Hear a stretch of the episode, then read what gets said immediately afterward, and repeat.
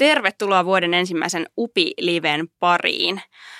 Tänään me keskustellaan siitä, miltä näyttää ulkopolitiikan vuosi 2024 ja Ennusteethan ei tähän asti ole olleet ehkä hehkeimmästä päästä.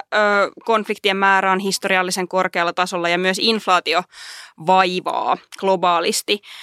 ja toisaalta vuonna 2024 yli puolet maailman väestöstä suuntaa äänestysuurnille, kun vaalit järjestetään jopa 64 valtiossa. Tässä UPI Live-lähetyksessä me keskustellaan nyt näistä vuoden odotetuista ja ehkä odottamattomistakin käänteistä. Meillä on paikalla täällä ulkopoliittisen instituutin globaali turvallisuus- ja hallintatutkimusohjelman ohjelmajohtaja Katja Kreutz. Tervetuloa. Kiitos. Sitten meillä on täällä myös EU- ja strateginen kilpailututkimusohjelman tutkimus- ja ohjelmajohtaja Juha Jokela. Tervetuloa. Kiitos. Ja sitten virkaa toimittava instituutin johtaja Mikael Matlin, joka johtaa myös globaalin järjestyksen ja Kiinan tutkimuskeskusta meillä UPilla. Tervetuloa. Kiitos ja hyvää huomenta.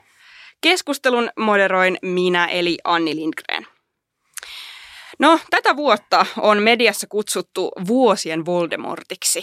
Eli tämä on vuosi, joka jääköön nimeämättä, koska se on niin kauhistuttava. Eurasia Groupin riskiraportissa tälle vuodelle kolme suurinta uhkaa ovat sodat. Ja näistä sodista siis on mainittu Venäjä ja Ukraina, Israelin ja Hamasin välinen konflikti ja sitten kuten raportissa muotoillaan tämä niin kuin Yhdysvaltain poliittisen järjestelmän sota itseään vastaan, koska siellä polarisaatio kiihtyy entisestään. No, tätä taustaa vasten ja toki muitakin ajankohtaisia asioita, niin mitä te odotatte vuodelta 2024? Tuota, ehkä voisi alkuun sanoa näin, että nämä viime vuodet on opettanut ainakin sen, että, että on hyvin vaikea ennakoida, mitä tässä tulee nurkan takana. Että tässä on hyvin, hyvin monta erilaista uutta ää, kriisiä tullut. On ollut tietysti pandemiaa, ää, on ollut Venäjän hyökkäystä ja, ja, ja Hamas ja, ja, ja Israelia. Ja meillä on tämmöinen niin kuin ikään kuin vähän radikaali epävarmuus tässä nyt ilmassa, mutta sen takia mä ehkä, ehkä jättäisin vähän oven auki sille, että tässä tulee vielä jotain yllättävää, mihin me emme ole ehkä niin hyvin varautuneet. Et yleensä se, se tulee sitten jostain sieltä, mistä, mistä me, mitä me osa odottaa. Jos katsotaan taaksepäin ennustuksia vaikka vuosi tai kaksi tai kolme vuotta sitten, niin mitä silloin puhuttiin ja näin niin kuin kriittisellä silmällä tarkastellaan omia ajatuksia, näkemyksiä ja ennustuksia, ne ei välttämättä pitäneet kovin hyvin kutinsa silloin eikä välttämättä nytkään. Mm. Ja mä näkisin, että tämä on todellakin tällainen radikaali epävarmuuden aika ja tämähän on myös yksi näistä arvioista, joka on esitetty tuolta EU-ulkosuhdehallinnosta. Josep Borrell, korkea edustaja, on tämän termin nostanut vahvasti esille ja hänen ajattelussa oikeastaan, niin kuin hän on puhunut näistä mustista joutsenista, jotka on tämmöisiä yllättäviä, ennakoivattomia, että niitä on nyt purjehtunut kansainvälisen tai uinut kansainvälisen politiikan näyttämölle niin monta, että, että niistä on tullut tavallaan ehkä valtavirtaa ja nämä valkoiset joutsenet saattavat kohtolla – vähemmistö.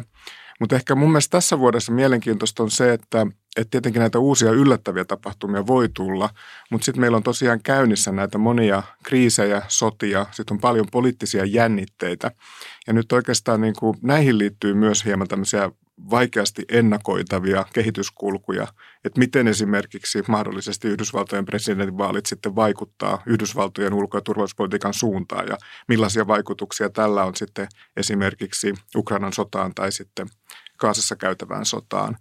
Isot kysymykset niin kuin järjestystasolla Yhdysvaltojen ja Kiinan välisestä kilpailusta ja kamppailusta, miten nämä mahdollisesti sitten asettuu. Mutta, mutta meille tutkijoille tämä on tietenkin hieman hankala tilanne, koska – me ei välttämättä haluttaisi kauheasti spekuloida näillä ja meillä ei ole kauheasti sellaista konkreettista aineistoa, johon rakentaa sitten sellaisia niin kuin skenaarioita, jotka voisivat toteutua ja, ja sen takia monet kollegat tässä juuri vähän niin kuin eh, jäähdyttelevät, että meidän täytyy vielä odottaa ja katsoa, että mihin asentoon esimerkiksi nämä vaalit nyt sitten vievät näiden suurien toimijoiden politiikkaa. No tietenkin yhdyn tässä niin kuin kollegoiden näkemyksiin, mutta varmasti nopeita käänteitä, että viime vuosina kansainvälinen politiikka on, on ollut nope, koko ajan nopeampaa, että tapahtuu paljon ja nopeasti ja, ja yllättäviä asioita. Mutta olen sitä mieltä, että voidaan kuitenkin sanoa, että niin kuin polykriisi tai niin kuin kriisien moninaisuus tulee jatkumaan. Ja sitten voi tietenkin olla, että lisäksi tulee uusia. Trumpin valinta voi johtaa uusiin kriiseihin, jos hänet valitaan. Ja, ja voidaan kyllä ihan varmasti sanoa, että ilmastokriisi jatkuu. Ja itse nostaisin kyllä esille myös tämän köyhimpien ja rikkaimpien maiden välisen kuilun ja sen syveneminen. Talousinstituutiot on rikkaimpien maiden hallussa ja kukaan ei rahoita kestävän kehityksen rahoitusvajetta. Mm. Eli kyllä tavalliselle ihmiselle maailmassa niin on semmoinen inhimillinen kriisi koko ajan päällä. Ihmiset on niin miljardia ihmisiä ilman puhdasta vettä äärimmäisessä köyhyydessä. Että pitää muistaa, että tämä politiikka palautuu aina siihen yksittäisen ihmiseen ja hänen elämäänsä, että ei ole pelkästään valtioiden välistä kriisiä. Mm, kyllä. Jos perataan vähän vielä näitä, ö, mitä tässä mainitsin, nämä niin kuin, ö, kolme, kolme suurinta uhkaa, niin ö, Venäjän hyökkäys Ukrainaan jatkuu edelleen. Ö, nyt on pian kaksi vuotta sotaa, tätä niin kuin hyökkäyssotaa tässä takana. Ö, myös Venäjällä on tänä vuonna vaalit, joskin ehkä niiden vaalien tuloksen jo tiedämme. Ö, sen Venäjän aggressio on vaikuttanut paitsi globaaliin turvallisuuteen, niin myös tuotantoketjuihin ja talouteen ja sitä kautta monen, ö, monen valtion tilanteeseen. Miten te näette, että tämä sota vaikuttaa vuonna 2024? Tuleeko siinä muutoksia vai jatkammeko samalla tiellä? No, tämähän on äh, tavallaan kääntynyt, koska on kulutettu niin paljon äh, siis, äh, tavaraa ja, ja, ja tietysti myös henkiä menetetty niin paljon, tämä pikkuhiljaa muuttumassa niin tavallaan kohti tämmöistä niin teollista sodankäyntiä tämä, tämä sota. Ja se on sikäli niin kuin hankala E, e, Euroopalle erityisesti, mutta jopa Yhdysvalloille, että, että meidän, meidän järjestelmät ei ole oikein luotu tämmöiseen. Ja, ja nämä erot on aika hurjaa, jos ajatellaan vaikka jotakin toisen maailmansodan aikaista asetuotantoa tai, tai tykistöammustuotantoa, alustuotantoa, Korean sodan aikaista tai jopa Vietnamin sodan aikaista, niin se, sen tuotantokapasiteetti ja tuotantoketjujen niin kuin rakentaminen tämmöiseen, tämmöiseen niin kuin uuteen uskoon – etenkin jos se tapahtuu niin kuin markkinaehtoisesti, on hyvin vaikeaa. Eli, eli siinä mielessä niin kuin on, on, on haasteellinen tilanne tällä hetkellä ihan taistelukentillä ja, ja sitten tulee sen päälle vielä se, että on ollut vähän epäselvää, että mitä tässä oikeastaan länsi ikään kuin tavoittelee ää, sillä, sillä tuella, että, että ylläpidetään kyllä niin kuin, ää, tukea jollain tasolla, että Ukraina pystyy puolustautumaan, mutta mikä se pidempiaikainen tavoite sitten viime kädessä on, poliittinen tavoite ja ja onko, se, onko se resurssoitu, onko siinä allettu resursseja riittävästi, onko, onko edes mahdollista antaa ää, nykyisellä tuotantokapasiteetilla niitä resursseja. Mm-hmm. Joo, mä näkisin, että tässä on, tässä on tietenkin puhuttu jo viimeiset kaksi vuotta siitä, ainakin täällä Euroopan päässä hyvin paljon, että ollaan niin kuin pitkäkestoisessa konfliktissa ja sodassa. Ja että tämä voi tosiaan kestää vuosia ja tähän on varauduttava. Ja nyt niin kuin mä näkisin, että tässä tulee juuri se iso kysymys, että, että missä määrin on pystytty varautumaan tähän ja millaisia tavallaan ongelmia, haasteita juuri liittyy sitten tämän tuen ylläpitämiseen. Ja kuten tuossa Mikael arvioi, niin ne eivät ole pelkästään poliittisia, vaan ne on hyvin tämmöisiä konkreettisia. Euroopan unionissakin on päätetty nostaa ammustuotantotasoa huomattavasti, mutta oikeastaan ne ongelmat ei ole pelkästään poliittisissa päätöksissä, vaan ne on siitä, että se päätösten takana on hyvin vaikea näitä tuotantolinjoja nopeasti pystyttää. Mutta jos me katsotaan sitten hieman laajemmin sitä, niin, niin mun mielestä tässä on myös niin kuin sellainen haaste, että tästä tämä sota saattaa tavallaan normalisoitua siinä mielessä, että jos se on pitkäkestoinen, siitä tulee tavallaan yksi tällainen kansainvälisen politiikan, kansainvälisen turvallisuuden kysymys, joka, joka on tavallaan käynnissä. Ja vaikka tämä sota ei tavallaan niin kuin jäätyisi konfliktistiksi, että sota on edelleen käynnissä ja ne asemalinjat siellä pitävät, niin yhtä kaikki tavallaan ympäröivä maailma, länsi ja sitten muu maailma tavallaan tottuu siihen, että, että mm. nyt tämä sota on yksi kansainvälistä politiikkaa niin kuin värittävä ja viitottava asia.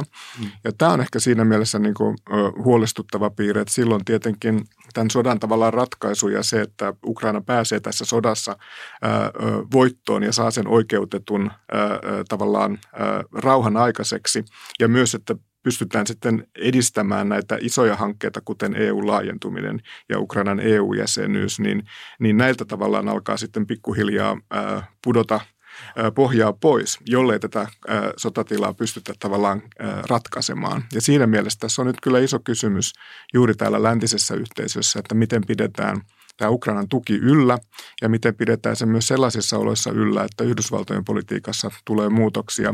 Ja mä sanoisin, että se toinen iso kysymys tulee olemaan sitten se, että miten Venäjää entistä kovemmin painostetaan ää, nyt sitten rauhaan, oikeudenmukaiseen rauhaan.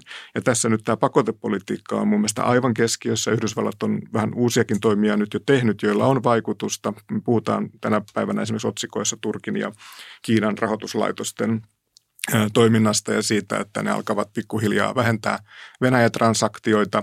Ja, ja toinen iso kenttä on sitten tietenkin näiden muiden isojen toimijoiden, kuten Kiinan vaikutusvalta – Venäjän suhteen. Et, et, et siinä kentässä näkisin, että nyt on, on syytä toimia hyvin aktiivisesti, jotta tämä tilanne saataisiin niin kuin tästä pysähtyneisyyden tilasta siihen tilanteeseen, että oikeudenmukainen rauha Ukrainan näkökulmasta on, on mahdollinen. Voisin ehkä vielä lisätä tuohon ja vähän jatkaa Juhan ajatusta, että se on ehkä ollut äh, jossain määrin tämmöistä pientä näköharhaa niin kuin meillä siinä mielessä, että meille tämä on tietenkin niin tärkeä kysymys. Tämä on mm. jopa eksistentiaalinen kysymys tässä maailman, maailmankolkassa ja se koskee aika pitkälle niin kuin Pohjoismaita, Baltiaa, Puolaa, tietenkin Ukraina ennen kaikkea äh, ja ehkä muutama muu maa sitten, Iso-Britannia näin. Mutta ei tarvitse kauhean kauas mennä edes Euroopan sisällä, Etelä-Eurooppaan tai, tai muihin maihin, niin, niin kansalaisten parissa tätä ei ehkä ole koettu samalla tavalla, että se, se koskisi ihan konkreettisesti heitä itseään. Hallitukset ehkä ovat, mutta ei näin. Ja, ja, ja sitten kun mennään vielä Euroopan ulkopuolelle, sitä vähemmän vielä. No. Eli, eli tämä, tämä on suuri haaste. Tämä on, on ollut asia muiden joukossa monelle maalle, varsinkin ää, niin kuin Euroopan ulkopuolella. Ja, ja sen takia sen rintaman niin kuin ylläpitäminen on, on ollut hyvin haasteellista. Että se joukko, joka oikeasti pitää tätä todella niin kuin, kriittisen tärkeänä eksistentiaalisena kysymyksenä, ei, ei, ei ole kauhean suuri tällä hetkellä. Mm. Kyllähän voidaan sanoa, että Gaasan sota on nyt osoittanut, että Ukraina on yksi konflikti muiden joukossa. Mm. Ja Gaasan myötä meidän on hyvin vaikea argumentoida kansainvälisesti ja YKssa esimerkiksi että miksi siihen pitäisi keskittyä. Jos emme ota niin kuin, kantaa Gaasan konfliktiin, emmekä löydä siihen rauhanomasta ratkaisua, niin kyllä globaalin etelän maille niin Ukraina on hyvin kaukana ja, ja heille pitäisi näyttää, minkä takia se on tärkeää, mutta silloin pitää myös pystyä reagoimaan muihin konflikteihin. Mm. Kyllä, tämä on hyvä pointti ja mennään myös tähän Gaasan sotaan seura- pian, mutta, mutta nyt ensin ö, puhutaan tästä Yhdysvallojen sodasta itseään vastaan, kuten tuossa aiemmin sitä kutsuin, niin ö, Juha, sä juuri sanoit, että tämä spekulointi on tällä hetkellä aika vaikeaa, koska, koska tota, tilanteet on niin, on niin erityislaatuisia ja myös Yhdysvalloissa esivaalit käynnistyi maanantaina. Trump otti murskavoiton siellä ö, kilpakumppaneistaan ja no, spekuloitiva on tullut myös sillä asialla, että miten Trumpin uudelleenvalinta vaikuttaisi Euroopan turvallisuuteen, koska NATO-yhteistyö ei ole välttämättä enää kovin vankalla pohjalla sen jälkeen, niin pyydän sinua nyt kuitenkin sit arvioimaan sitä, että mitä uhkia tämä, nämä Yhdysvaltain vaalit luo mahdollisesti ja Euroopan turvallisuudelle. Mm. No kyllä ne riskit ja uhkat liittyy juuri siihen, että Donald Trump tulisi valituksi uudelleen, mutta siihen on tietenkin vielä matkaa ja, ja tässä on vasta esivaalivaihe käynnissä Yhdysvalloissa. Mutta kyllähän tässä varmasti se kysymys, joka täällä pohjoisessa Euroopassa on herättänyt huolta, on se, että miten Trump suhtautuu Euroopan turvallisuus suurelle annettuihin takuisiin ja Euroopan puolustamiseen. Ja tässä tietenkin taustana on hänen ensimmäinen presidenttikautensa, jossa hän painosti kovasti NATO-maita nostamaan puolustusmenojaan siihen kahteen prosenttiin bruttokansantuotteesta. Ja myös sitten oli tällaista retorista irtautumista tai epäselvyyttä siitä, että missä määrin Trump niin presidenttinä sitoutuu tähän Naton artikla 5 turvatakuihin. Hän toki siihen sitoutui ja myös on muistutettu siitä, että että Trumpin ensin e, e, kauden aikana niin, niin, niin Yhdysvallat myös sitten lisäsi, muistaakseni nelinkertaisesti ne määrärahat, jotka Yhdysvaltojen puolustusbudjetissa on osoitettu Euroopan turvallisuuteen. Tämä päätös toki tehtiin Obaman aikana, mutta Trump ei siitä sitten perääntynyt. Tämä on niin se tausta.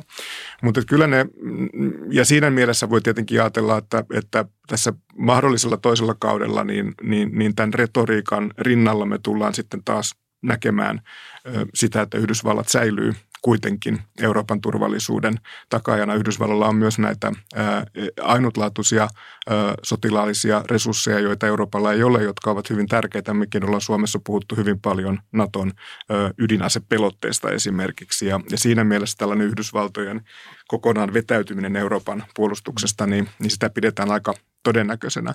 Mutta se, mikä mun mielestä on aika epätodennäköisenä, mutta se, mikä on mun mielestä se iso riski on se, että että jos, jos tämä Yhdysvaltojen presidentin vaalikeskustelu ja kamppailu ja sitten vaalien tulos johtaa sellaiseen tilanteeseen, että, että tavallaan se Yhdysvaltojen sitoutuminen – NATOon ja Euroopan puolustamiseen ja, ja myös sitten tavallaan tämä NATOn artikla 5 pitävyys. Eli se NATOn poliittinen ja sitten toisaalta se sotilaallinen voima siellä takana sen pelotteessa, jota nyt on rakennettu juuri tämän Venäjän hyökkäyssodan ää, ää, jälkeen erityisesti, niin jos siihen tulee tällaista epäilyä, epävarmuutta, niin se saattaa sitten rohkaista tietenkin ää, ää, vihollisia kokeilemaan, testaamaan sitä, että pitääkö tämä.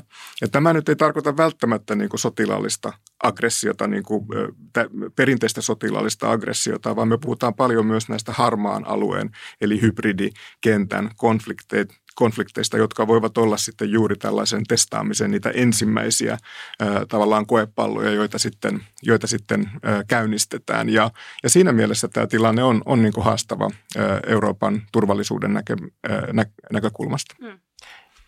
Ja siis Henry Kissinger, joka tässä vastikään äh, pois meni, niin tota, hän kirjoitti aikana kirjaa, jossa hän puhui näistä Yhdysvaltain äh, niin kuin ulkopolitiikan tekemisen laajoista trendeistä ja, ja, ja se oli hänen näke, näkemyksensä mukaan tämmöistä äh, niin kuin heiluriliikettä isolationismin ja, ja internationalismin välillä. No. Ja nyt me ollaan oltu jo jonkun aikaa äh, Yhdysvaltain sisäpolitiikassa tässä niin kuin isolationismin vaiheessa, jossa kansa ei ole kauhean innostunut enää siitä, mm. että, että sotkeudutaan ainakaan kuin pitkäkestoisesti konflikteihin maailmalla.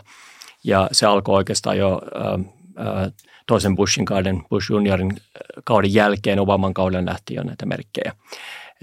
Ja sitten täytyy muistaa, että jo, jo, jo aikaisemmin, jos ajatellaan aikaisempia sotilaallisia konflikteja, joissa Yhdysvallat on ollut, ollut keskeisesti mukana, pitkäkestoisia konflikteja, Vietnamin sotaa tai, tai tota, ä, Irakin sotaa, niin siinä, siinä aina tavallaan viere, sen, sen, niin sen toiminnan vieressä on tämä niin kuin poliittinen kello, sisäpoliittinen kello, joka juoksee.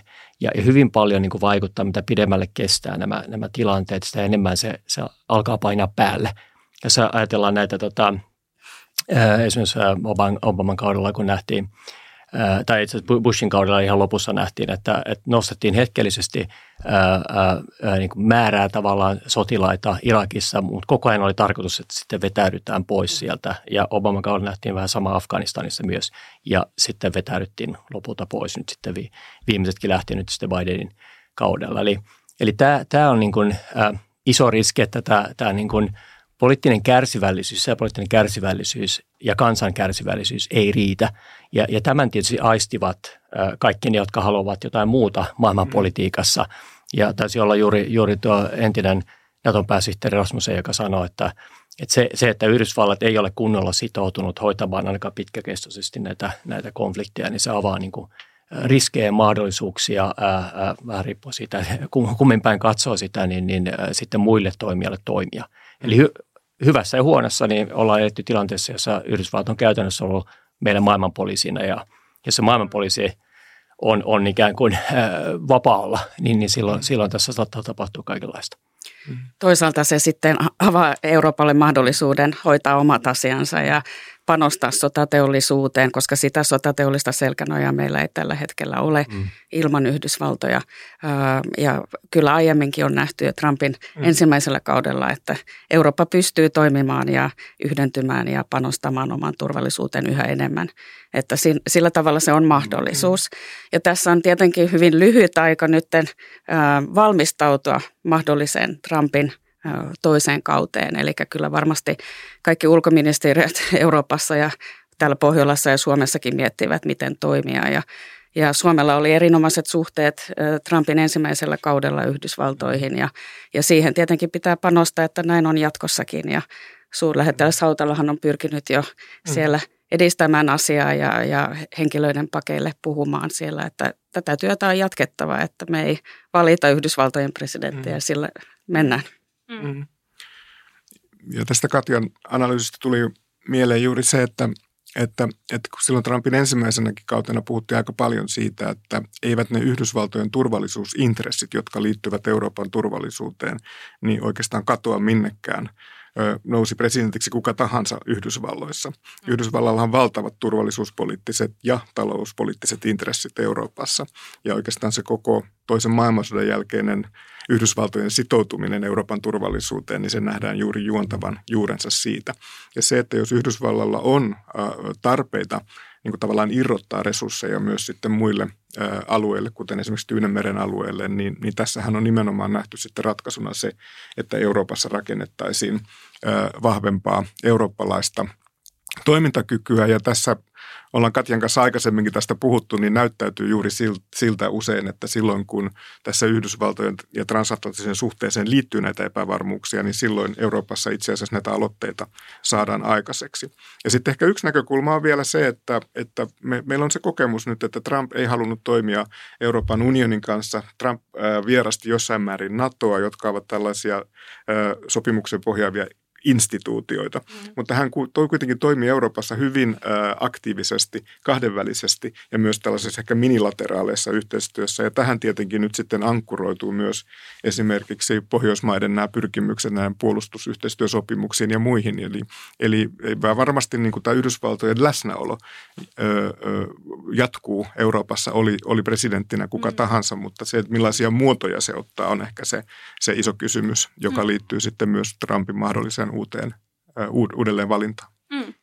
Tietenkin on hyvä muistaa, että on käynnissä aika paljon oikeudenkäyntejä, eli emmekä tiedä, miten nämä vaikuttavat hänen suosioon ja mahdollisuuksiin sit pyrkiä presidentiksi, ja etenkin jos tulee tuomio ennen, mm. ennen vaaleja. Mm. mm.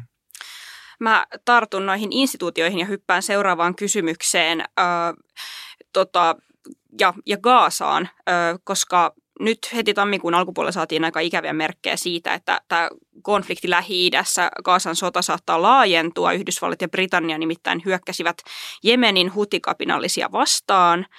Öö, Etelä-Afrikka puolestaan on ajanut kansainvälisessä tuomioistuimessa Israelin toimien käsittelemistä kansanmurhana.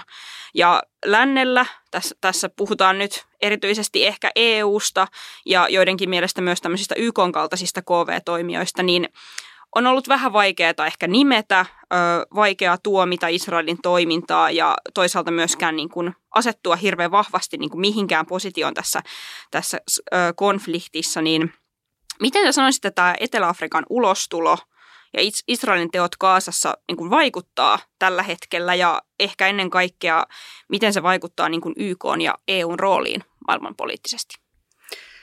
No mä sanoisin, että, että tietenkin tässä nousee tämä kaksinaismoraalismisyytökset hyvin vahvasti esille. Että kuten puhuimme tässä aiemmin, niin, niin Ukrainan sota on ollut meidän keskiössä ja, ja olemme olleet hyvin nopeita tuomitsemaan Venäjän aivan oikeutetusti. Mutta just, että en, emme ota kantaa Gaasan tapauksessa, niin kyllä se näyttäytyy muille maille, etenkin Lähi-idässä, globaalissa etelässä, niin kaksinaismoralismina, että meidän konflikti on tärkeämpi kuin heidän konflikti. Ja tämä sama tämmöinen kaksinaismoralismi oli jo vallalla niin kuin syytöksiä siitä niin pandemian aikana, että köyhät maat eivät saaneet rokotteita eikä elvytetty taloutta heidän osaltaan. Eli tämä vahvistaa sitä trendiä, että länsi on kaksinaismoralismin toimija. Ja, ja ei se tietenkään voimasuhteita muuta, mutta kyllä heikentää meidän mahdollisuuksia toimia etenkin YKssa meidän omien mm asioiden eteen tai saa, me yhtä helposti saada sitten globaalin etelän maita meidän puolelle, jos ajamme asioita, globaalin hallinnan asioita ja me tarvitsemme kuitenkin näitä maita, että yksin emme pysty ajamaan, parantamaan maailmaa tai ohjaamaan me, niin kuin meidän intressien näkökannalta tärkeisiin asioihin. Tämä tietenkin tämä kansainvälisen tuomioistuimen oikeudenkäynti ei tule niin kuin ratkaisemaan tätä Gaasan sotaa, että mm. sehän prosessi kestää monta vuotta, eikä tuomioistuimella ole tietenkään mahdollisuuksia vaikuttaa siihen, mitä kentällä tapahtuu. Mutta se on tietenkin periaatteellisesti oikeustieteellinen mielestäni hyvin mielenkiintoista, että nyt jo konfliktin ollessa vielä käynnissä, niin, niin käännytään tuomioistuimen puoleen se osoittaa toisaalta, että luotetaan näihin instituutioihin ja niitä käytetään, se on hyvä, mutta sitten varana, että politisoituu kyllä myös se oikeudenkäynti. Mm. Asiathan on usein miltä ne näyttää ja, ja tämä meidän puhe, hyvinkin aktiivinen puhe viimeisen parin vuoden aikana äh, lännessä tästä sääntöperustaista järjestelmästä, niin se, se näyttää kyllä aika, aika erilaiset, kun katsoo sieltä globaali etelän näkökulmasta. No, tässä vastikään luin mielenkiintoisen ää, pienen analyysin tästä, ää, taisi olla Bruno Massaes, joka, joka kirjoitti niin, että tässä ei ole edes, edes enää siitä kyse, että olisi, olisi tätä niin kuin, ää, lännen kaksinaismoralismia, vaan että, että tavallaan koko ajan luovutaan se, että se on niin kuin, ää, ei, ei ole ollenkaan niin kuin moraalikysymys tavallaan, että, että tämä Israel on, on niin sen yläpuolella jotenkin. Se oli analyysi nyt mm. analyysi lähinnä niin kuin Yhdysvaltojen ää, ja Bidenin hallinnon tapaa toimia, mutta se oli mielenkiintoinen ajatus, että ei edes yritetä esittää, että, että, että meillä olisi niin kuin mm. kaksi eri, eri pelisääntöä, vaan se, se on vain niin tärkeä kysymys, että se on sen kaiken yläpuolella. Mm. Mm. No Euroopan unionin toiminnassa tietenkin näkyy hyvin vahvasti se, että, että jäsenvaltiot eivät, ole, eivät löydä yhteistä näkemystä tähän sotaan. Ja, ja tämä on tietenkin se kysymys, jossa myös nyt sitten on herännyt niitä kysymyksiä, kun me on nähty tavallaan unionin tällaista aika pontevaa ulko- ja turvallisuuspoliittista toimintaa, myös sitten pontevaa toimintaa suhteessa Brexitiin ja, ja, ja koronakriisin ratkaisuun, niin, niin nyt monet kollegat – kollegani ää, eri, eri EU-maissa ovat pohtineet sitä, että mihin nyt sitten oikeastaan riittää tällaisen ajatuksen geopoliittisen, geopoliittisemman unionin ja ulkopolitiikan synnystä, että mihin asti riittää niin kuin EUn toimintakyky. Ja kyllä tämä niin kuin, Israelin ja Kaasan tilanne on juuri sellainen, jossa nähdään, että, että unionin toimintakyky on hyvin heikko silloin, kun jäsenvaltiot eivät yhteistä näkemystä löydä. Mutta ehkä tässä lännen leirissä nyt sitten kuitenkin, kun me tiedetään, että Yhdysvalloilla on hyvin selkeä ja vahva positio tähän niin, niin tässä kuitenkin sitten se tosiasia, että sitä yhteistä kantaa ei ole ollut, niin se avaa ehkä kuitenkin unionille sitten hieman enemmän liikkumavaraa mm. diplomatiassa. Ja, ja ehkä tässä juuri on nyt sitten korostunut se, että, että EUssa on keskusteltu aika paljon siitä, että, että millaisia virheitä on tehty siitä, että tämä, tämä, tämä tavallaan rauhanprosessi on pysähtynyt ja sen pysähtyneisyyteen ei ole pystytty puuttumaan ja tämä kahden valtion malli on tavallaan liukunut yhä kauemmaksi. Mm. Ja, ja, ja, ja hankaluus tässä on nyt sitten se, että kun nämä sotilaalliset toimet ovat yhä edelleen käynnissä ja tämä tilanne elää ja tässä on aika suuret nämä eskalaation riskit, jotka mainitsit, että ihan viimeisimmät tiedot on tietenkin se, että Iran on tehnyt iskuja Pakistanin, joka joka liittyy ehkä löyhästi tähän tilanteeseen, mutta yhtä kaikki tämä alue, Persianlahden alue ja lähi on nyt semmoisessa tilanteessa, että eskalaation riskit Pak- ovat... Pakistan on vastannut näihin jo. Kyllä, on, on, on, niin kuin, on, on, on suuri. Niin, niin, niin tietenkin tässä tilanteessa nyt nyt varmasti se niin kuin pääpaino on siinä, että, että nämä, nämä konfliktit saadaan tavallaan hallintaan ja sitten sen jälkeen päästään oikeastaan siihen, että miten, miten rakennetaan sitä rauhaa ja pysyvää rauhaa. Ja, ja oikeastaan se EU-rooli oikeastaan ja EUn toimintaedellytyksetkin, ne tulee vasta ehkä vahvemmin keskusteluun ja kentälle silloin, kun, kun tavallaan nämä konfliktit saadaan hallintaan ja päästään tavallaan rakentamaan ja jälleen rakentamaan ja pohtimaan niitä mekanismeja, millä se rauha ylläpidetään. Mutta, mutta tilanne on, on, on hyvin, hyvin vaikea ja, ja myös sitten EU-ssa käydään aika kovaa sisä, tämmöistä niin kuin itsekriittistä keskustelua tällä hetkellä siitä, että kun, kun tämä Hamasin tekemä terrorisku tapahtui, niin, niin aika, aika, aika tota, kaoottisissa – tunnelmissa tuli hyvin erilaisia nopeita lausuntoja eri unionin instituutioista, komissiosta, jäsenmaista, neuvostosta. Ja, ja kyllä tämä kaikki ehkä osoittaa siihen, että, siihen suuntaan, että, että, että tarvittaisiin aika paljon sellaista keskustelua ja, ja myös niiden toimintamallien kehittämisessä, jossa tämä yhteinen kannanmuodostus ja selkeä työnjako myös mm. sitten näiden toimivaltojen su, suhteen, jotka unionin eri instituutilla on, instituutioilla on, niin, niin, niin tavallaan toteutuisivat sitten, koska näitä mustia joutsenia, kriisejä varmasti niin kuin ui näyttämölle ja, ja siinä tilanteessa tietenkin on hyvin keskeistä se, että, että unioni pystyy niihin johdonmukaisesti ja yhtenäisesti vastaamaan, koska muuten se, muuten se tavallaan toimintamahdollisuus ja unionin voima on, on, on aika heikko. Yksi, yksi toimija, jolla ei ole näitä ongelmia, on, on tietysti Kiina ja Kiina on tullut tässä mielenkiintoisella tavalla nyt viimeisen vuoden aikana ää, ää, niin Kiinalle aika epätyypillisellä tavalla mukaan erilaisiin konflikteihin ja ikään kuin välittämään niitä. Tuloksia ei nyt ehkä vielä ole hirveästi muuta kuin tämä, tämä Saudi-Arabia ja, ja Iranin yhdentyminen tai, tai että suhteet avattiin uudestaan, mutta, ähm, mutta tota, siis nä, olemme nähneet sitä monella saralla. Sen lisäksi niin tietysti Ukrainaan liittyen, niin, niin Kiina on aktivoitunut jonkun verran myöskin Palestiina-kysymykseen liittyen. Ja, ja Myanmar, josta ei ole hirveästi meillä puhuttu, niin siellä saatiin jonkinlainen aselepo aikaiseksi. Niitä tosin on yritetty monta kertaa aikaisemmin, mutta Kiinan siunauksella.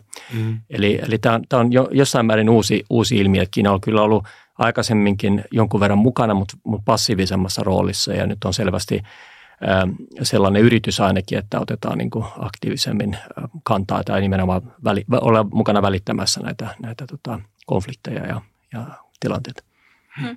Ja Ukrainahan on todennut, että Kiina on, on hyvin hmm. tervetullut mukaan näihin konferensseihin, missä Joo. keskustellaan rauhan mahdollisuudesta. Tosin se juuri nyt näyttää siltä, että ei, ei, ei kovin aktiivisesti niissä nyt tällä hetkellä käynnissä olevissa hmm neuvottelussa, mutta se on vähän kaksipiippunen kysymys, koska, koska Kiinalla tietysti on, on eri tavalla toimiva yhteys nyt Venäjä edelleen kuin, kuin, kuin meillä. Eli, ja, ja, mutta näyttää siltä, että he ei halua myöskään sitä vaarantaa. Eli jos, jos Venäjän suunnalta viesti on se, että, että ei ole mitään keskusteltavaa, niin sitten Kiina ilmeisesti nyt mm. viimeisimpien tietojen mukaan niin myös mukautuu siihen, että tällä hetkellä ei ole, ole niin paljon mm. keskusteltavaa. Mm. Jatketaan Kiinasta. Nimittäin tosiaan, kuten jo todettu, niin nyt on meneillään suuri vaalivuosi, vähintään 64 vaalit tiedossa tänä vuonna.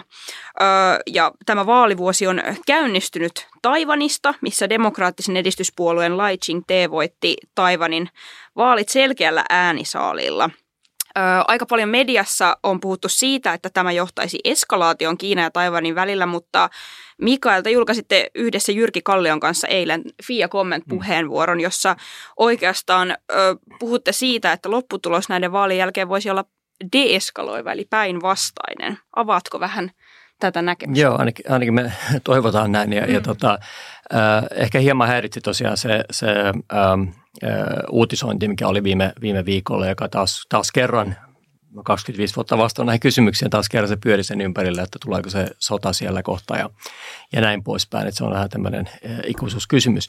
Mutta äh, mä oon tosiaan nähnyt tilanteen vähän eri, eri lailla jo ennen, ennen tätä vaalitulosta ja, ja en, erityisesti nyt vaalituloksen jälkeen.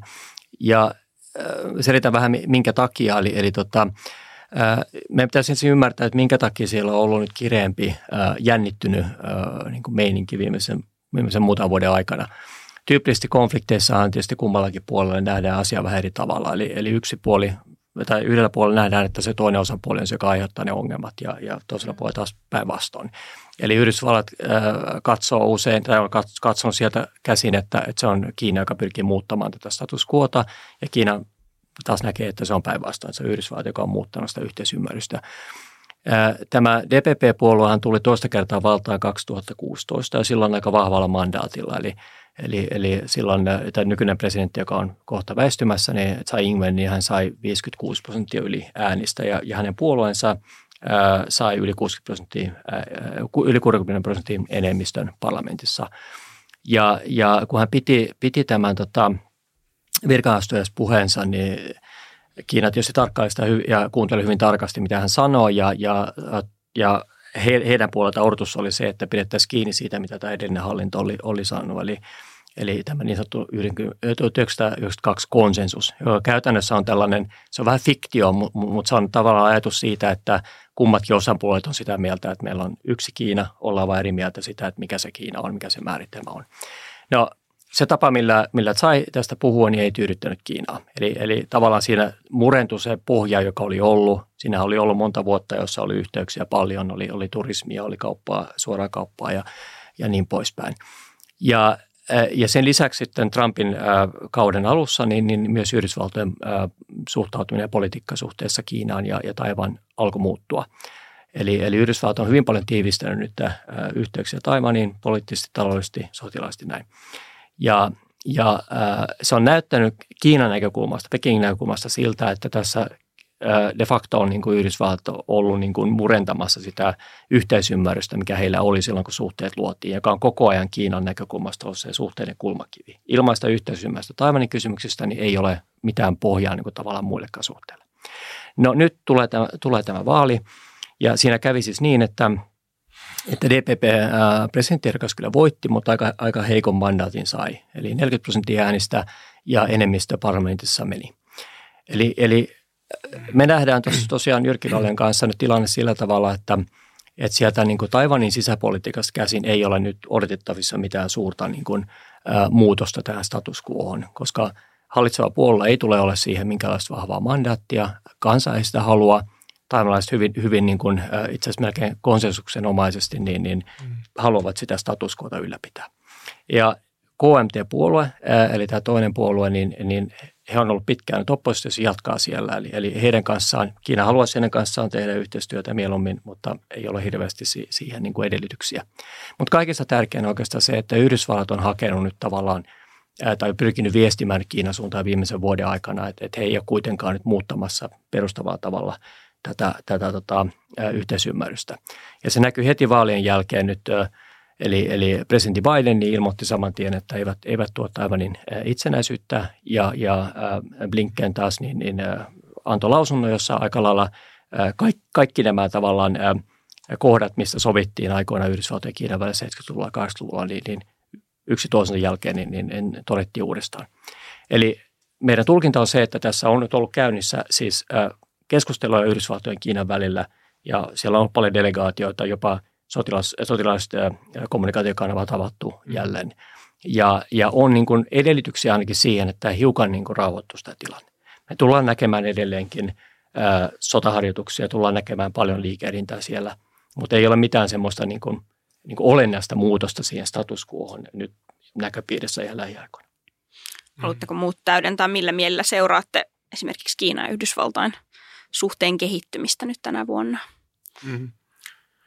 No mä seuraan sitä tietenkin EU-näkökulmasta mielenkiinnolla ja me ollaan Mikaelin kanssa juuri kirjoitettu tuossa joku aika sitten myös, myös tästä EU- ja Kiinan suhteen kehittymisestä ja sen mahdollisuuksista, mutta siihen tietenkin vaikuttaa aika keskeisesti nyt sitten Yhdysvaltojen ää, politiikka ja suuntautuminen ja, ja se on tietenkin iso arvotus, että mitä, mitä sitten vaalien jälkeen, mihin suuntaan mm. ää, ja kuinka kovilla niin kuin äänenpainoilla ja konkreettisilla toimilla sitten ää, seuraava Yhdysvaltojen presidentin hallinto lähtee tätä suhdetta viemään. Että tässä on tietenkin Euroopan unionin näkökulmasta ollut, ollut tavallaan tavoitteena myös sitten luoda tavallaan toimintatilaa ja mahdollisuuksia tällaiselle eurooppalaiselle Kiinapolitiikalle, joka voisi sitten niin kuin tavallaan kuitenkin niin kuin rakentua siihen niin kuin Yhdysvaltojen intressien ja, ja, ja toiveiden niin kuin varaan, mutta kuitenkin, että siinä olisi sitten myös liikkumavaraa unionille tehdä kauppaa ja, ja syventää näitä, näitä myös sitten taloussuhteita tai pitää niitä yllä erityisesti. Ja tässä tämä riskien hallinta, eli tämmöinen de-risking policy on sitten se, mitä Eurooppa on erityisesti tarjonnut ja, ja, ja siitä nyt vähän kiistellään sitten, että onko tämä termi syntynyt kummalla puolen Atlantia, mutta yhtä kaikki ehkä sellainen näkemys on, että, että tämä on kuitenkin saanut Euroopankin toiminnan ansiosta yhä enemmän niin kuin huomiota sitten Yhdysvalloissa, erityisesti Joe Bidenin hallinnossa. Ja, ja tämä jatkuminen on tietenkin sitten se iso kysymys, joka, joka tähän liittyy. Mutta kyllähän niin unionin ö, poliittisella agendalla ja varmasti niin kuin jatkossa nyt, kun puhutaan myös EU-parlamenttivaaleista ja niiden jälkeisestä tilanteesta, niin, niin tämä yleinen niin kuin strateginen kilpailu ö, maailmanpolitiikassa ja taloudessa – tulee nostamaan sitten juuri esiin näitä kysymyksiä, jotka liittyy talouteen myös taloudellisen turvallisuuden näkökulmasta. Ja tässä nyt sitten näiden riippuvuuksien hallinta on ollut se iso kysymys ja, ja myös sitten se hankaluus, joka liittyy siihen, että lisätään tavallaan sitä riippuvuuksien hallintaa, kun EU ja Eurooppa on kuitenkin ollut yksi näistä keskeisistä toimijoista, jotka ovat rakentaneet mm. tällaista niin kuin keskinäisriippuvaa maailmaa. Mm. Mä muistaakseni nähnyt Suomen Pankin lukuja siitä, että miten niin kuin tässä vuosikymmenten aikana oikeastaan kylmän sodan aikaan, niin tämä, tämä tavallaan niin kuin Yhdysvaltojen niin kuin Yhdysvaltojen niin liittyminen tavallaan ja Yhdysvaltojen talouden tavallaan kansainvälistyminen on suhteessa niin kuin juuri EU-talouteen tai Euroopan talouteen. Ja, ja siinä on aika huikea ero siinä mielessä, että Euroopassa nämä tuotantoarvoketjut ja, mm. ja investointi, investointien määrät on, on niin kuin huomattavasti kansainvälisempiä kuin, kuin Yhdysvalloissa ja, ja, ja tavallaan se markkina ja Euroopan taloudellinen hyvinvointi rakentuu hyvin pitkälle tähän niin kuin globalisaation tuomaan tavallaan talouskasvuun. Yhdysvalloissa on huomattavasti mm. vahvempi sitten kuitenkin se kansallinen Iso sisämarkkina. Iso sisämarkkina ja pohja tavallaan sille omalle, omalle taloudelle. Toki Yhdysvallat on varmasti hyvinkin monella tapaa maailman kansainvälisempiä mm. talouspoliittisia toimijoita, mutta jos katsotaan näitä lukuja, niin, niin Eurooppa on tässä kuitenkin hyvin erilaisessa tilanteessa kuin, kuin Yhdysvallat, kun rakennetaan esimerkiksi Amerikka ensin tai mm. Eurooppa ensin politiikkaa. Ja se, se, siinä on lähtökohtaisesti hyvin erilainen tilanne ja meille tämä on paljon hankalampi tämä D-riskin kysymys Euroopalle monella, monella tavalla.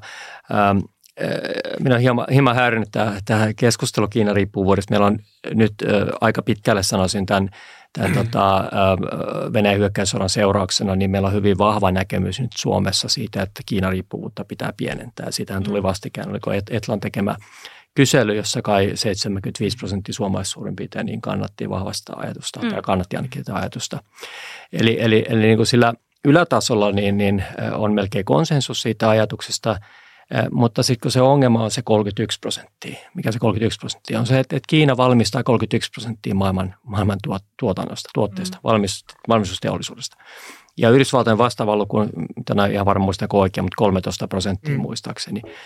Tämä on se haaste. Eli, eli kun puhutaan vaikka vihreästä siirtymässä, niin käytännössä meillä ei nyt lähiaikoina ole mitään vihreätä siirtymää ilman sitä, niin mitä Kiina tekee – siihen se melkein palautuu, koska hyvin monella sektorilla niin, niin se Kiinan osuus ää, alkaa olla niin kuin 89 prosenttia siitä, mm. mitä niin kuin tarvitaan. Eli Eli sitten sit puhutaan niin kuin siitä, mitä halutaan priorisoida. Et jos halutaan priorisoida tätä, niin toki se on mahdollista, mutta se maksaa, se tulee kestämään kauan aikaa, lyhyellä aikavälillä se ei, sitä ei tule tapahtumaan mm. ja, ja sitten joudutaan luultavasti vähentämään esimerkiksi tavoitteita tai alentamaan tavoitetasoa, mitä tulee tulee virheessä siirtymään monen muuhun asiaan. Mm. Mm. Jos mennään taloudesta mm. vähän muualle, muihin kysymyksiin, niin mä sanoisin, että tämä on niin globaalihallinnan näkökulmasta tietenkin tämä USA-Kiina-suhde on, mm. on se tärkein. Mm ja, ja vaikuttaa siis kaikkiin asioihin tietenkin, että tämä neuvottelu, että neuvotteluyhteys säilyy, maiden välillä on erityisen tärkeää monilla aloilla, et, etenkin niin kun ajattelen ydinaseita ja ydinasehallintaa, koska mm. siinä se on hyvin tärkeää, että kulissien takana pystytään keskustelemaan. Ja, ja myös tekoälyn osalta e, erityisesti sotilaallisessa käytössä, niin siinä USA tietenkin on ymmärtänyt ja Eurooppa myös, että tarvitaan Kiinaa mukaan as- mm. sääntelemään asioita ja ajamaan kaikkien etuja. Että siinä ei ole järkeä taas, jos yksi, yksi osallistuu ja toinen mm. samanlainen mahti on poissa. Että, että mm. tämä vaikuttaa kaikkiin mm. globaalihallinnan aloille. Mm. Mm. Kyllä. No jos vielä palataan siihen talouteen himppasen, niin, niin ähm, ennustehan tosiaan on se, että talouskasvu nyt ö, hidastuu myös tänä vuonna ja Maailmanpankki on nimennyt tämän 2020-luvun alkupuolen huonoimmaksi ö, vuosikymmenen puolikkaaksi 30 vuoteen. Ö, miten tämä tulee näkymään ulkopolitiikassa vuonna 2024? Siis toi on nostittekin esiin jo nämä niin kuin, talouden keskinäisriippuvuudet. Mm. Se on jotenkin mm. hyvin kiinnostavaa, miten globalisaation kulta-aikoina se tuntui hyvältä idealta ja nyt se ei enää tunnukaan hyvältä idealta, niin, niin onko tässä muita sellaisia trendejä, mitä uskotte, että nyt. Mä tarttuisin jo ihan tuohon ajatukseen, mm. että se tuntui tosiaan hyvältä mm. ja että se ei nyt tunnu hyvältä, niin. koska tässä on nimenomaan aika paljon kyse tästä niin kuin tunteesta. Mm. Että meillä on yksi, yksi selkeä esimerkki, jossa mm. tämä niin kuin ei nyt toiminut ja se oli, se oli Venäjä. Mutta siinäkin sen, sen keskustelu, tai voi kääntää oikeastaan toiseen suuntaan ja jotkut on argumentoinut siihen suuntaan, mm. että se Venäjän ää, ää, niin kuin integraatio maailmantalouteen loppujen lopuksi ei ollut riittävää. Se ei ollut tarpeeksi keskenäisriippuvuus. Se oli liian yksipuolisesti meidän niin kuin energiariippuvuutta esimerkiksi tai mm. riippuvuutta lannoitteista tai joidenkin maiden riippuvuutta aseista. Mm. Ja tässä on niin kuin olennainen ero esimerkiksi just Kiinaan. Eli, eli Kiinan kanssa se, se on ollut niin kuin oikeaa keskenäisriippuvuutta, joskin se on nyt ehkä kääntynyt me, meidän kannalta epäedullisemmaksi mm. viime vuosina, mutta se on ollut hyvin niin kuin, syvällä tasolla niin kuin tuotantoketjussa, toimitusketjussa integroitua maailmantaloutta. Mm. Me puhutaan ihan eri, eri, eri tilanteesta. No nyt, nyt kun tavallaan joka puolella valtiot pelkää toisiaan tai pelkää mitä siellä voisi tulla, mi, mi, mitä tavallaan voisivat aiheuttaa nämä haitalliset tai haitalliseksi koetut riippuvuudet, niin se tulee tarkoittaa tietenkin sitä, että meillä lisääntyy protektionismia ja niin kuin suojellaan omaa teollisuutta, omia yrityksiä ja kansallinen turvallisuus maksaa. Mm. Eli mä oikeastaan sanoisin, että se, se on se, miten se tietysti nyt jo näkyy ulkopolitiikassa, mutta minusta sen pitäisi oikeastaan näkyä enemmän niin kuin sisäpolitiikassa. Eli siinä mielessä me tarkoitan sitä, että, että kuinka hyvin poliitikot ovat valmistaneet kansalaisia siihen, että tämä tulee maksamaan todella paljon mm. meidän hyvinvoinnissa. Eli kuinka paljon me olemme, me esimerkiksi täällä valmiita. Mä joskus miettinyt sitä, että onko mä valmis mm. tiputtamaan 10 prosenttia elintasosta, jotta saadaan niin kuin, suojattua enemmän ja, ja, ja tuotua enemmän tuotantoa takaisin, takaisin meille. Että että et ei se ilmaiseksi tule. Ja, mm. ja, ja tässä minusta tuntuu, että, että mun on ollut vaikea havaita sitä, että poliitikot ää, niin aktiivisesti, ja mitä puhuu erityisesti tietysti maasta, vaan yleisesti ottaen, niin, niin valmistelisivat kansaa siihen, että, että nyt on niin kuin kova tämä edessä, me itse haluamme, haluamme tavallaan sitä, mm. tai me haluamme korostaa turvallisuutta sen sijaan, että korostaisimme hyvinvointia ja, ja niin kuin tehokkuuden maksimointia taloudessa. Mm. Mm mä näkisin, että tässä keskinäisriippuvuuskeskustelussa, niin, niin mä oon hyvin samaa mieltä Mikaelin kanssa, että me puhutaan tämmöisestä niin kuin, syvästä ja, ja monimutkaisesta, kompleksisesta keskinäisriippuvuudesta. Ja, ja se ehkä meillä jää ehkä tässä keskustelussa – kun puhutaan, miten Venäjän kanssa sitä, siinä epäonnistuttiin, niin se jää tavallaan varjoon. Että se on hyvin, hyvin, hyvin erityyppistä se keskinäisriippuvuus esimerkiksi Kiinan kanssa, mutta myös muiden niin taloudellisten isojen toimijoiden kanssa. Mutta EU-politiikassa mun mielestä on mielenkiintoista nyt se, että et, et EUhan lähestyy tavallaan tätä globalisaatiota ja näitä, näitä niin sanottuja nousevia valtoja, nousevia talouksia siitä näkökulmasta, että EUlla on tällainen etuoikeutettu vahva asema tässä järjestelmässä. Ja EU pystyy tavallaan myös sitten niin sanotusti esi, e, esimerkillä johtamaan ja antamaan tietyissä asioissa ö, hieman periksi, jotta sitten saatiin tätä globalisaatiota, markkinoiden vapauttamista ja muuta ö, lisättyä. Mutta nythän tilanne on muuttunut myös sitten siinä näkökulmassa, että osa näistä nousevista talouksista on noussut mm-hmm. jo niin suureen asemaan ja ne ovat pyyhkineet jo läntisten toimijoiden ohi. Että ehkä tämä niin kuin tällainen niin kuin EUn suunnanmuutos siinä, että vaaditaan niin kuin vahvempaa vastavuoroisuutta, väläytellään sitä protektionismin mahdollisuutta siinä, että jollei niitä markkinoita samassa suhteessa avata, kun, kun, kun tavallaan EU on avannut esimerkiksi Kiinalle tai, tai muille toimijoille. Ja myös sitten, että tuodaan nämä taloudellisen turvallisuuden kysymykset niin kuin agendalle, niin mun mielestä se on aika perusteltua ja se sopii ihan hyvin tähän aikaan. Sillä toki on hintalappunsa, mutta mä muistan, kun tässä EUn ja Kiinan välisessä keskustelussa on esimerkiksi puitu sitä, että missä määrin Kiina ymmärtää tavallaan näitä EUn tarkoitusperiä, mm. niin kyllä aika moni niin kuin EU-Kiinatutkija ja EU-tutkija niin oli sitä mieltä, että kyllä Kiina, jos joku ymmärtää mm-hmm. niin kuin sen, että mitä tarkoittaa riippuvuuksien hallinta yeah. ja niiden tavallaan niin kuin vähentäminen. Että Kiina niin kuin toimijana on hyvin tarkka niin kuin siitä, että miten Kiina hallitsee itse ja kuinka riippuvainen Kiina on niin kuin e, eri, eri, eri asioista maailmassa ja maailman taloudessa. Joten kyllä tämmöisen niin kuin avoimen keskustelun ja niiden EUn tavallaan tarkoitusperien ja päämäärien niin kuin ymmärtämiseen myös on mahdollisuutta ja, ja kyllä kaikki niin kuin suurvallat ymmärtävät ja. itse asiassa niitä suurvaltojen intressejä. Tämä... EUlla se ongelma on tietenkin se, että se suurvalta-ajattelu on vielä hyvin nuorta ja, ja sitten siinä toimintakyvyssä, mm. eli siinä yhteisessä tavallaan vahvassa linjassa ja viestissä niin on, on ne haasteet ja tämä avaa sitä pelikenttää sitten niin kuin tavallaan mm. monille muille suurvalloille, mukaan lukien Kiina, mutta myös sitten Yhdysvallat, niin käyttää, käyttää tavallaan sitä hyväksi, että EUssa ei tällaista yhtenäistä keskitettyä ulkopoliittista, talouspoliittista päätöksentekojärjestelmää ole. Mm. Itse olen miettinyt paljon sitä, että miten tämä niin kuin jakolinjat, blokkiutuminen näkyy myös niin kuin kansainvälisissä talousinstituutioissa. Että nyt mm. Aasian infrastruktuuriinvestointipankissa, joka on, on Kiinan ideoima ja perustama yli sata maata mukana, niin Kanada on vetäytynyt, jäädyttänyt toimensa siinä pankissa ja syyttää Kiinaa siitä, että se ohjaa kulisseissa liikaa pankin toimintaa. Ja, ja tähän on myös Pohjois-Euroopan maat vähän herännyt tarkastelemaan tätä. Mm. Eli pahimmassa tapauksessa niin, niin voi tulla tämmöinen jakolinjat ihan selkeiksi myös näissä kehityspankeissa ja, ja, ja talousinstituutioissa, että, että toivotaan, että mm. näin ei ehkä käy, mutta, mutta mm. kuitenkin näitä vaaroja on jo ilmassa. Mm. Lisää vielä tuohon, mitä Juha sanoi äsken, että tässä meidän tässä Kiina-riippuvuuskeskustelussa unohtuu juurikin se toinen, kolikon toinen puoli. Eli, eli Kiina on monessa, monella tavalla tietysti riippuvainen myös meistä, en tarkoita vain EUta enkä, enkä varsinkaan Suomea, mutta jos katsotaan laajemmin, niin, niin Kiina tarvitsee hyvin paljon tietysti kansallisia markkinoita, kansallista kauppaa, on riippuvainen kansallisista finanssimarkkinoista, jossa määrin on, on ruoan osalta, joidenkin tuotteiden osalta, energian osalta ja ennen kaikkea puolijohteet.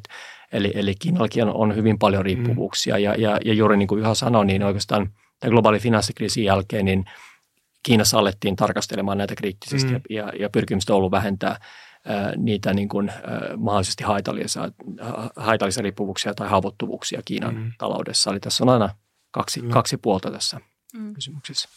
Meillä alkaa kello pikkuhiljaa tikittää.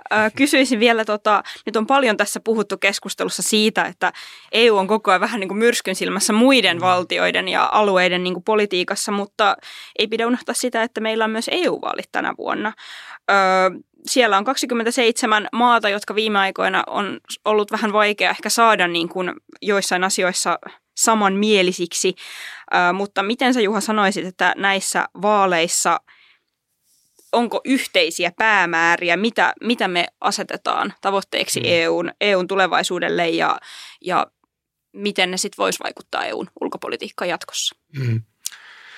No Euroopan parlamenttivaalit on ehkä silleen niin kuin ulkopoliitti, ulko- ja turvallisuuspoliittisesti niin ehkä tämmöiset epäsuorat vaalit niin voisi ajatella niin, että, että ulko- ja turvallisuuspolitiikka on kuitenkin vahvasti niin kuin EU-jäsenvaltioiden käsissä ja ohjauksessa ja siinä tietenkin Eurooppa-neuvosto joka tulee tekemään myös sitten tällaisen strategisen ohjelman seuraavalle viisivuotiskaudelle, niin, niin on se keskeinen toimija ja jäsenmaat siellä vaikuttaa. Mutta tietenkin tällä tällä tota Euroopan parlamenttivaalituloksella tulee olemaan sitten suuri merkitys Euroopan komission poliittisiin päämääriin, jotka asetetaan vaalien jälkeen. Ja täältähän löytyy nyt sitten tällaiset isot kysymykset, kuten tämä vihreän siirtymän digitaalisen siirtymän, EUn niin kuin koko talouspolitiikan, teollisuuspolitiikka, kauppapolitiikka, valtion tuet, sisämarkkinoiden kehittäminen, nämä kaikki löytyy sieltä. Ja sitten vielä tietysti tämä EU-laajentuminen tämmöisenä uutena isona agendakysymyksenä, joka on tullut mukaan, johon liittyy myös sitten EUn mahdolliset omat sisäiset reformit, jotta voidaan laajentua. Ja tietenkin näillä kaikilla isoilla politiikkalohkoilla on se ulkoinen ulottuvuus, eli, eli, eli se on tätä laajempaa niin sanottua ulkosuhdekenttää, ja siinä mielessä niin kuin tämä vaali, vaalitulos tulee varmasti niin kuin vaikuttamaan ja näkymään sitten siinä. Mutta mä ennakoisin, että ne isot kysymykset, jotka tulee, tulee olemaan näiden vaalien yhteydessä ja jälkeen niin agendalla, niin on, on erityisesti talouteen liittyviä. Ja siinä oikeastaan se keskustelu, kun me ollaan tässä nyt jo käyty, että miten EU rakentaa niin hyvinvointia, talouskasvua – oikeastaan niin kuin kahden asian puitteissa. Että yhtäältä meillä on tämä vihreä siirtymä ja sen edistäminen tavallaan ilmastonmuutoksen ja tähän puhtaan energian siirtymän niin kuin edistäminen. Ja mitä kansalaiset näissä vaaleissa tästä siirtymästä tavallaan niin kuin, ajattelevat ja lausuvat sitten vaalituloksena.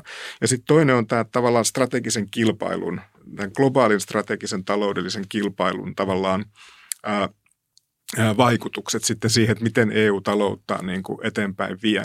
Ja tässä tulee juuri se kysymys sitten, minkä Mikalkin tässä nosti esiin, se sisäpoliittinen kysymys, että missä määrin me olemme valmiita tavallaan, tai minkälaisen hintalapun Euroopan kansalaiset ovat valmiita sitten maksamaan siitä niin kuin taloudellisesta suojautumisesta. Ja sitten siellä oikeastaan se vielä isompi kysymys pohjalla, että – että, että onko tämä taloudellinen suojautuminen mm. tavallaan sellainen, joka tuo sitten ylipäätään niin kuin pitkässä juoksussa EUlle, niin kuin, EUlle niin kuin vaikutusvaltaa, kasvua, hyvinvointia. Että tässä tämä kysymys niin kuin tällaisesta niin kuin poliittisen ohjauksen ja markkinoiden ohjausvaikutuksen niin kuin suhteesta niin kuin EU-taloudessa on nyt tällä hetkellä niin kuin keskustelussa ja, ja me ei oikein tiedetä vielä, että mihin se tulee se tasapaino niin kuin asettumaan. Ja tässä tämä tausta on se, että miten EU pärjää tässä kilpailussa näiden suurien niin kuin Kiinan jättien tai Yhdysvaltojen suurien alustatalouden jättien mm. kanssa, kun, kun tavallaan tämä järjestelmä on niin markkinavetoinen ja myös sitten niin kuin hajautettu. Et nämä on ne kaksi isoa niin kuin mä luulen, kysymystä, jotka näissä vaaleissa näkyy. Ja sitten nämä unionin tulevaisuuteen liittyvät kysymykset, tämä laajentuminen varmaan muodossa tai toisessa.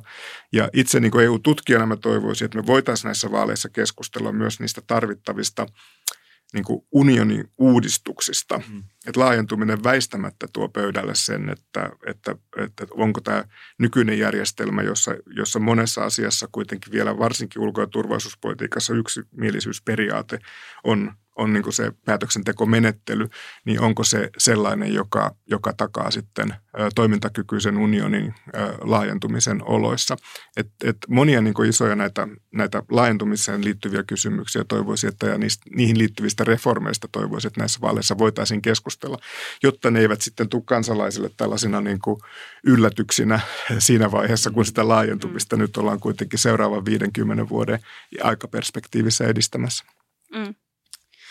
Meillä tosiaan, niin kuin aina, aika loppuu kesken ja sen takia nivonkin nyt vähän tämmöisiä suuria asioita vielä viimeisen kysymykseen yhteen.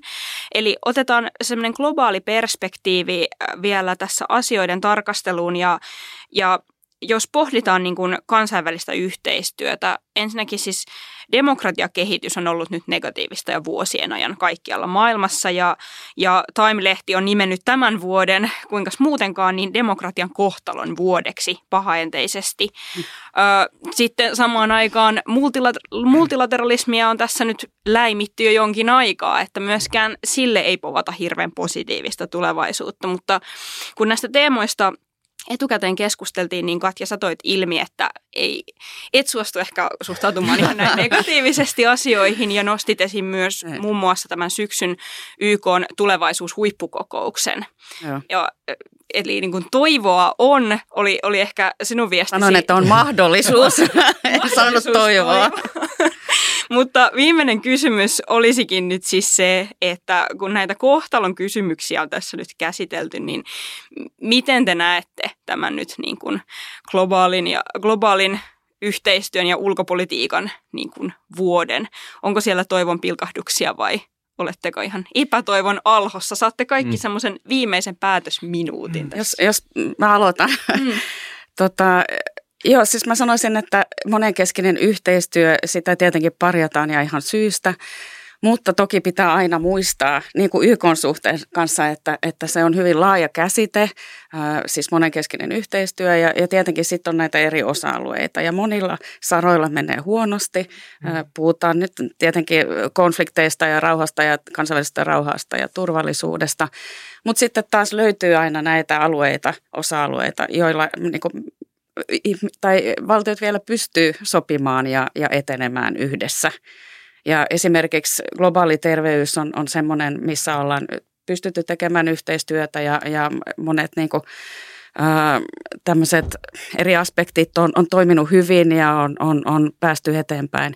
Ja toinen on tietenkin myös nyt tekoälyn saralla niin on, on ollut paljon niin kuin keskusteluita ja aloitteita ja kansainvälisiä paljon enemmän kuin kansallisia aloitteita. Eli siinä on nyt tämmöinen niin kuin momentum, että pitäisi päästä eteenpäin ja, ja tulevaisuushuippukokouksessa puidaan myös tekoälyä. Eli siellä tartutaan näihin uusiin haasteisiin, mutta puidaan myös, miten monenkeskinen yhteistyö voi uusiutua niin, että päästään jo näihin vanhoihin haasteisiin kiinni. Eli mun mielestä ei ihan, tietenkin on, on monenkeskinen yhteistyö ei toimi hyvin, mutta on kuitenkin vielä niitä saroja, millä pärjätään.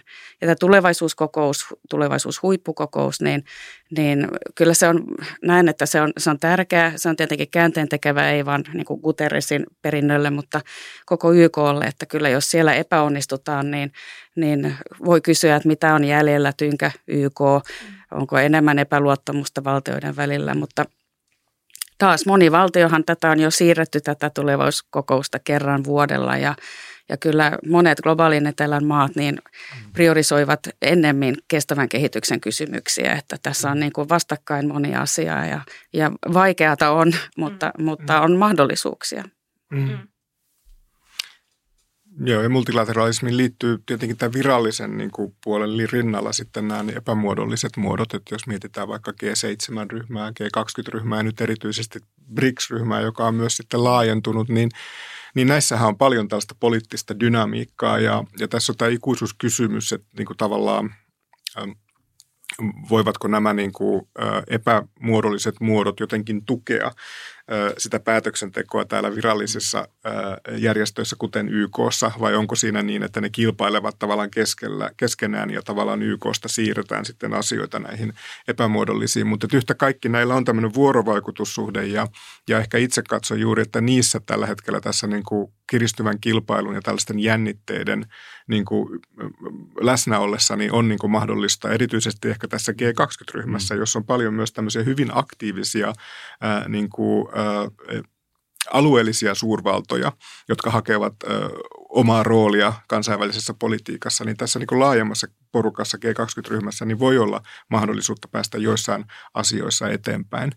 Ja demokratia kysymys on tietenkin sitten iso kysymys, joka, jo, jossa on huolestuttavia piirteitä, mutta itse ainakin niin kuin, kun sitä keskustelua seuraan ja kehitystä, niin on myös sitten huomannut sitä, että kyllä niin kuin demokratiaa myös niin kuin puolustetaan mm-hmm. aiemman, aiemmin, niin kuin yhteiskunnissa aiemmin vahvemmin ja suorasanaisemmin, kyllä. kun on tavallaan tullut niitä synkkiä pilviä ää, ja, ja argumentteja, jotka kyseenalaistavat joitakin näitä keskeisiä demokratian demokraattiseen järjestelmään liittyviä periaatteita. Että näin välttämättä tule ulkoa aina, vaan ne tulee myös näiden yhteiskuntien sisältä. Ja, ja siinä mielessä tämä on niin kuin mielenkiintoista sitten, että mihin tämä keskustelu johtaa. Ja, ja varmasti niin kuin näiden vanhojen esimerkiksi ihmisoikeus taistelijoiden niin kuin argumentti siinä, että, että koskaan ei pidä tyytyä siihen valitsevaan tilanteeseen ja ajatella, että, että, että asiat pysyvät ja ovat kiveen hakattuja ja että esimerkiksi ihmisoikeudet säilyvät sillä tasolla, kun ne ovat, niin ei pidä koskaan tyytyä siihen, vaan aina pitää varautua siihen, että tilanteet voivat muuttua ja näiden ihmisoikeuksien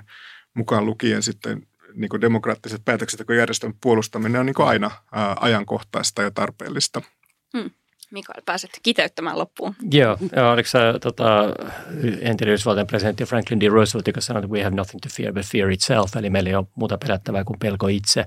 Eli, eli en ole ihan niin synkky, synkkyyteen vaipunut minäkään. Eli, eli monet tällaiset hiljaiset trendit, niin kuin Hans Rosling on me, meillä edes mennyt Hans Rosling kertonut, niin, niin itse asiassa monet hiljaiset trendithän on, on, on hyvinkin positiivisia. Ne vaan siellä taustalla, ne ei ole siellä otsikoissa, median otsikoissa ja ja tämä demokratiakehitys on yksi tämmöinen, joka nyt on näyttänyt niin menevän niin kuin väärään suuntaan pitkän aikaa, karkeasti 15 vuotta ainakin menty, eli 2007-2008 lähtien. Mutta nämä usein menee sykleissä, eli 15-20 vuotta usein menty yhteen suuntaan ja sitten alkaa pikkuhiljaa niin kuin ennen kuin, huo, niin kuin huomaamattomasti kääntyy se trendi. Eli, eli siinäkin saattaa olla, että me yllätytään vielä, että mitä tapahtuu.